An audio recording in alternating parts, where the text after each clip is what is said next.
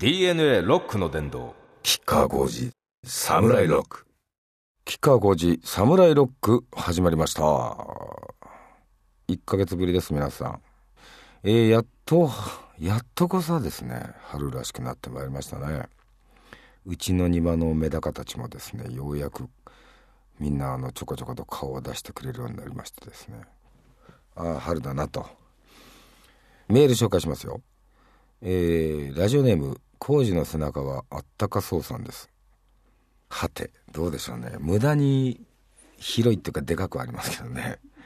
えー、サムライロック購入しました。疾走感あるリズムもギタリフもとてもかっこいいです、えー、歌詞もとても奥深い内容です。まあ意味深にしてありますねいろいろ。はい、えー、歌詞の中にある「切っ先」という言葉が分からず辞書で調べたところ、えー、刀などの刃物の先端部、えー、刃先相手に挑む勢いとありました、えー、この意味を知りこんな時代さ切っ先になろう愛してもやろうというところが特に好きになりました。ありがとうございます。はい。やっぱりエンターテインメントなんでこれはまあアルバム全体も言えるんですけどやっぱりこう楽しんでもらいながらっていうこれがやっぱり絶対的これは必要条件だなと今回特に痛感しましたね。なんでものすごいトゲのある言葉羅列してますし、えー、いろいろ喧嘩売ってますけどでもなんか聞いてる方は楽しいという面白いという。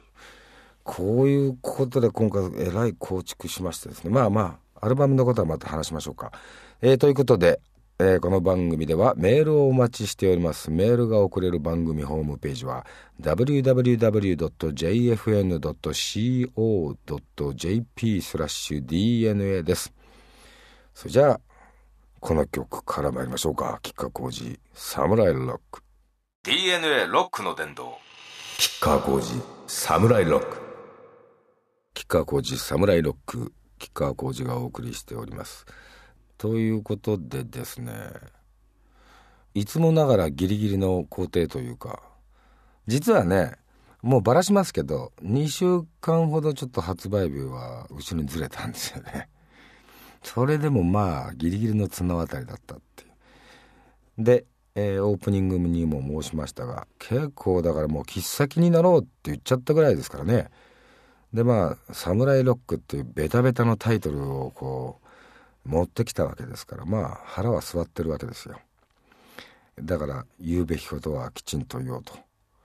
まあいろいろ考え方はあると思いますけどキッカーとしてはですね、まあ、こういうタイプの男としてはですねやっぱりその都合の悪いことに目をそらしていくのは嫌だなと。やっぱり常に正面突破かなと。地雷原突っ走るみたいなとこですかね。はい。ただしそれが聞いてる方がねちょっとこう重たくなったり辛くなってしまってはそれは本末転倒でエンターテインメントの枠からちょっとはみ出してしまうのかなという。でかなりね練りましたね。だから歌詞もね、まあ、音楽も結構新しいこと今回やってるんでそれも楽しんでもらえると思いますしアレンジャーさんとか作詞家さんたちとかいろいろミキサーさんたちともいろいろ話したんですけど、えー、キッカー史上最高傑作だなとまあ常にそういう思いはいつも持って、えー、制作に挑んでるんですけどこれは本当に来たねっていうようななんか次のステージ行ったねみたいな話をちょうどねしてたんでこれはいい出来なんじゃないかなと思います。で楽しいです本当に。今までのアルバムで一番楽しいかもしれないですね。その曲調とか。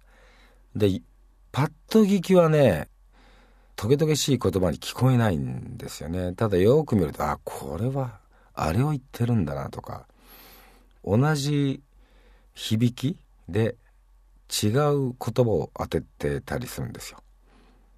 ああこれはこれだったんだと。あのねだからパズルみたいで面白いと思いますね、えー、ぜひ、えー、楽しみにこうご期待ですね。はい。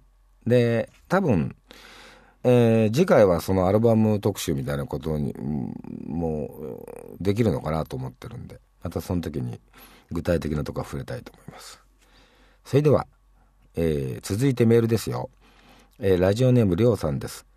えー、吉川さんのラジオいつも聞いております突然ですが僕は高卒で今年の3月から社会人として研修が始まります社会人という立場でしっかりやっていけるのかその環境にしっかり馴染めるのかなど本当ドキドキです。えー、吉川さんは高校を中退して音楽を始めたそうなのですが、えー、その時どんな気持ちでこの世界に飛び込んでいきましたかと。そしてどんなことを常に思ってお仕事をされているのか教えてください。いやそれはドキドキだろうね。まあまずはおめでとうございますってことですね。大人の階段一本登りましたねっていうね。それはまあこれまでにない環境に行くわけですからいろいろ初経験初体験のてんこ盛りでしょうからね。まあでもすぐになれるもんですよ人間っていうのは。大いに期待していかれるとよろしいのでは。私はね高校中退して音楽を始めた。そうですね。まあちょっと昔からちょっとじゃないかもしれないけどひねくれてるところがあってね。学校を辞めたのもガキの自分にそういう問題意識を持ってることはむしろ素晴らしいことだなんてね周りに 言いながらですね。俺は敷かれたレールの上を滑ってはいかないんだみたいな。自分で獣に道を作るんだとかね。わけのわからんことを言っておりましたが。さあどうでしょうね。良かったのか悪かったのか。まあ人生まだこれからですからね。人間の結果っていうのはまあ亡くなった時に初めてその一つの作品としてできるわけですからまだどうなるか分かりませんがまあまあかな今のところね。うん。で常に何を思って仕事をしてるのか。まあそれはやっぱり一人の日本人の男としてですね。誇りを持って。で社会は難しいですからいろいろその考えさせられる時があると思いますけど自分なりにちゃんと言い訳が最低でも言い訳ができる発言とかね行動とかねでありたいなと思いますね。違うと思う方は違うと。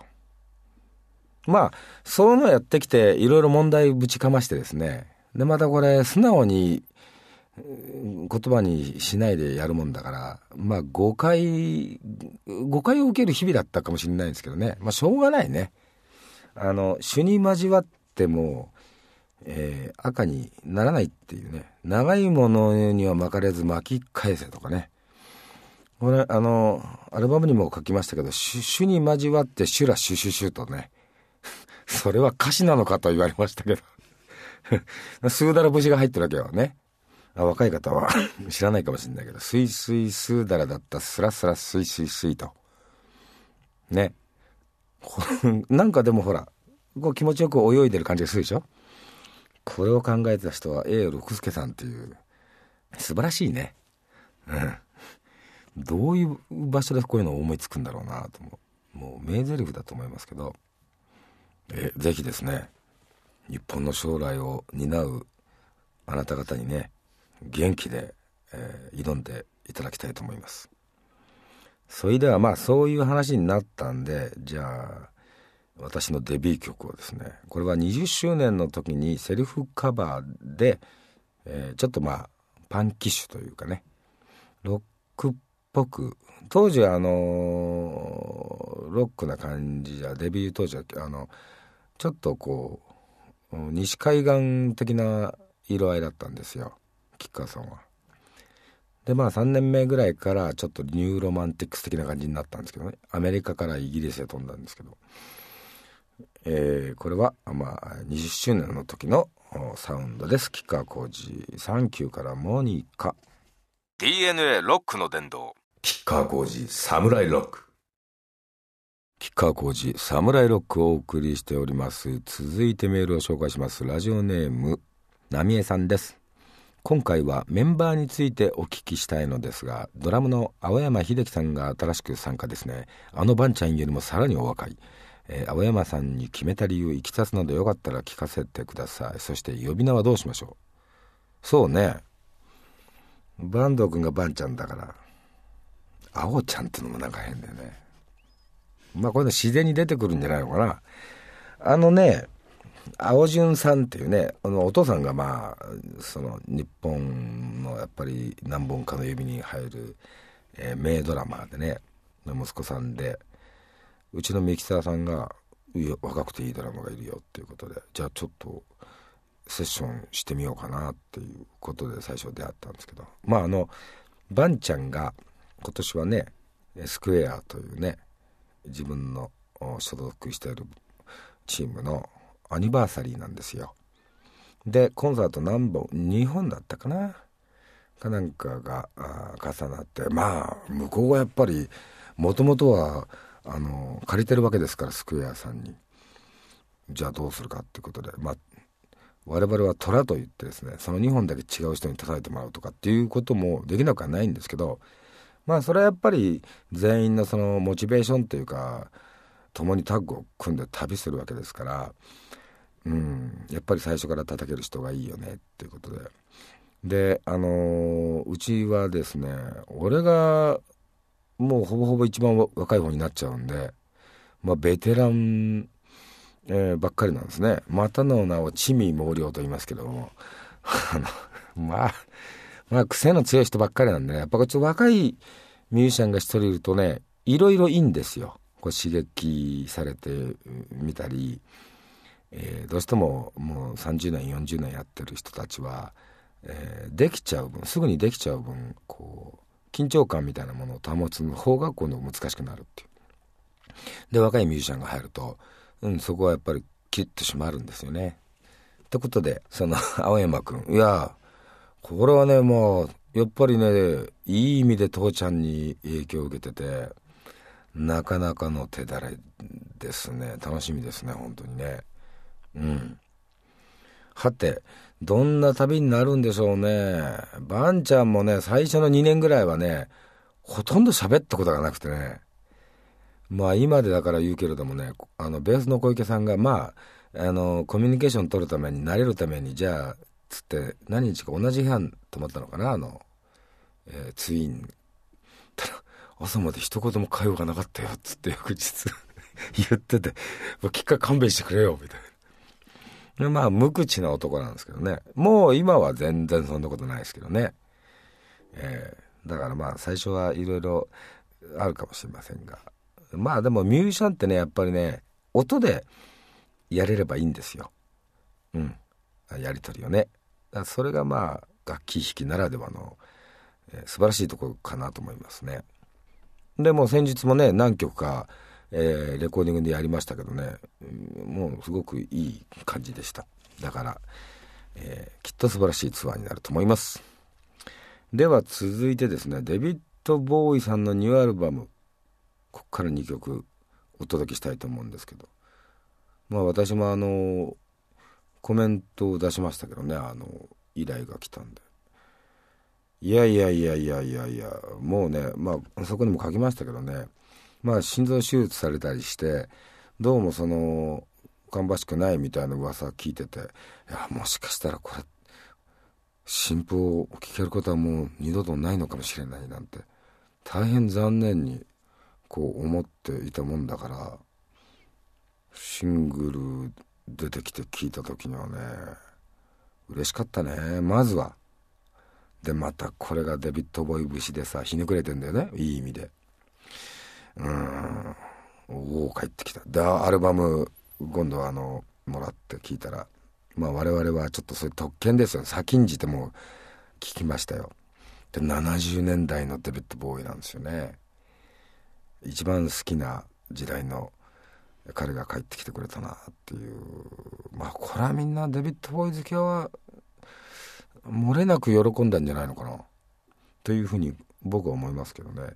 でまた歌われてる世界がいいですね。うん。えー、じゃあそこからですね、えー、2曲。シングル曲とねアルバムのタイトル曲をお届けしたいと思います、えー、デビッド・ボーイで「Where Are We Now」そして「The Next Day」DNA ロックの殿堂。吉川晃司サムライロック吉川晃司サムライロックをお送りしております。続いてのメールです。ラジオネーム団子四兄弟さんです。え、吉川さんラジオいつも聞いてます。質問です。アベノミクスは僕たち一般人にも何かいいことあるのでしょうか？被災者の皆さんがまだ苦しんでいるのに経済ばっかり立て直して良いことあるのでしょうか？TPP も謎です。吉川さんのご意見、えー、聞かせてください。はい。えー、アベノミクスというのはあれですねレーガンさんがそういうなんかこう経済対策をやった時にレーガノミクスとか言われたんですね。それでそういう名前がついたんですよね。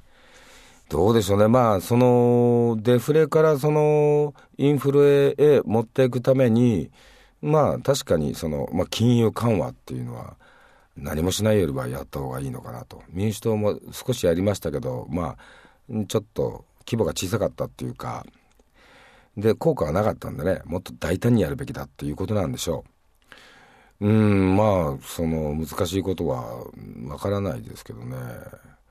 まあだけど少なくともそれだけでなんとかなるっていう話は全くないですよね。で円安になってきていいこともあるんですね。例えばあの経団連の人たちは喜んでるですねあの。なぜかっていうとですね輸出業が輸出というものをたくさんその懐に持っている人たちは喜んでるんですよね。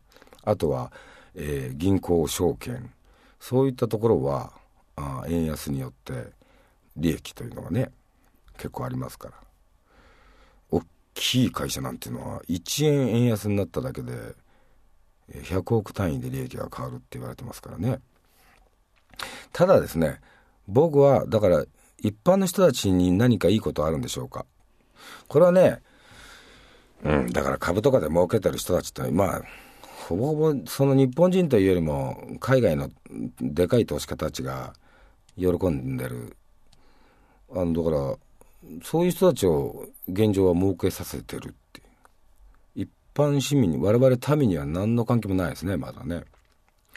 でもう一つ突っ込んで言わせてもらうと日本っていうのは輸出と輸入のバランスっていうのがそんなに格差がない国なんですよね。多分これ為替中立国って前に話したかなこれ、えー、というような言い方するんだったような気がするんですけど要は円安になればマイナスに転じるものも同じだけ出てきちゃうっていうようなバランスの国なんだよね。ということは結局どういうことかっていうと民には関係ないってことだと思います。はい。ただ、大きなそこで利益を上げる大きな会社が多いんで、という部分ではたくさんの人が給料が上がるのかもしれないなんて、こういう話ですよね。はてさて、そんなに急に企業が給料を上げてくれるかどうかっていうね、何社かね、やってましたけどね。でも本当に数社ですよね、現状。なんか、我々には関係ないような気がしないでもないですね。えー、あとですね、そうですね、TPP。これはですね、環太平洋戦略時経済連携協定っていうんですね。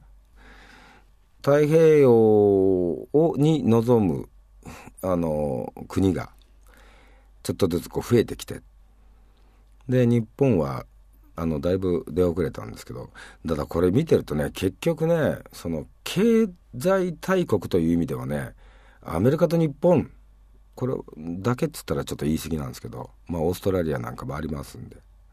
だけれども日本がやっぱり一番でかい目的なんです。あの目標というかね。これは危ないよね。ただその拒否できるような状況じゃない。で、えー、もう手ぐすね引いてこう待たれてるわけですよで、あのー、その除外する品目っていうのをやるって言ってますけど、果たしてそれができるのかってことですよね。で、まあ、その、いいことも出てきますよね。これもだから、ほら、輸出、たくさんやってるような部分の人たちは喜んでるよね。経団連の人たちはこれ大喜びでしょ。ただまあ農あの例えば農業とか医療とかいう部分は、えー、保険なんかもこの中に入れられちゃうともうまんまたアメリカの思うツボなんですよね。うん。これまた話すと長くなっちゃうんでこの ちょっとずつ 話したいと思うんですけどということでまた、えー、自分なりにお話ししたいと思います。それではここで一曲ですね福島出身の高橋誠氏がですねボーイの後に組んだバンドといえばデラックスですよね。私も何度かライブ拝見しましたね。でこのあの榊原君っていうギターの彼はね誕生日が一緒なんですよね。それでなんか余計に親近感がありますが。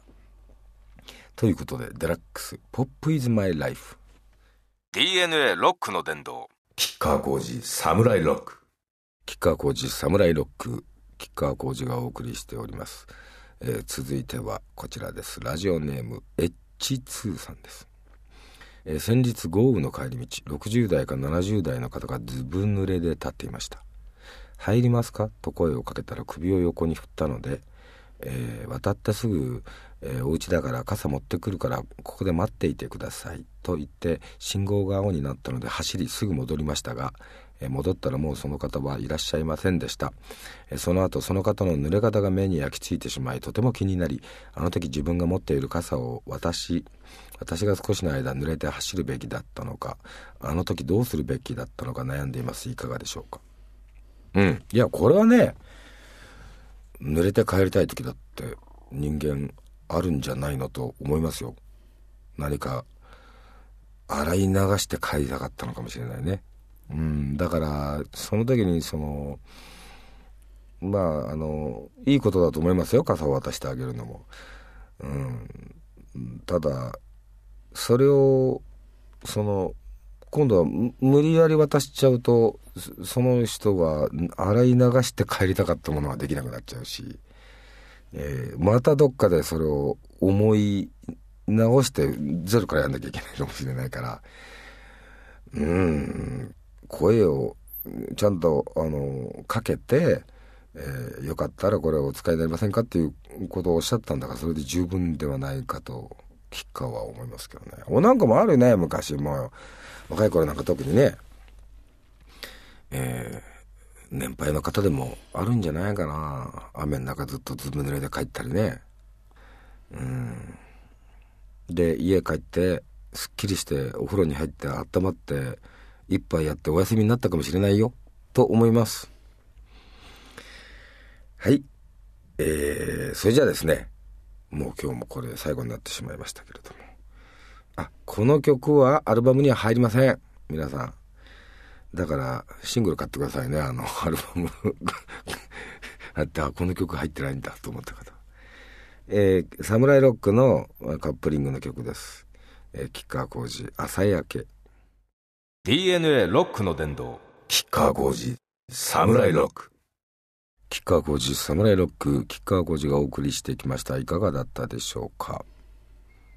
はい。で来月はニューアルバム特集にしたいと思います。もう前編吉川ニューソングたちでやってみてもいいのかななんて思っておりますのでぜひお楽しみにですえー、ではこの番組では皆さんからのメールとともに楽しくお送りしておりますのでぜひぜひどんどん送ってください。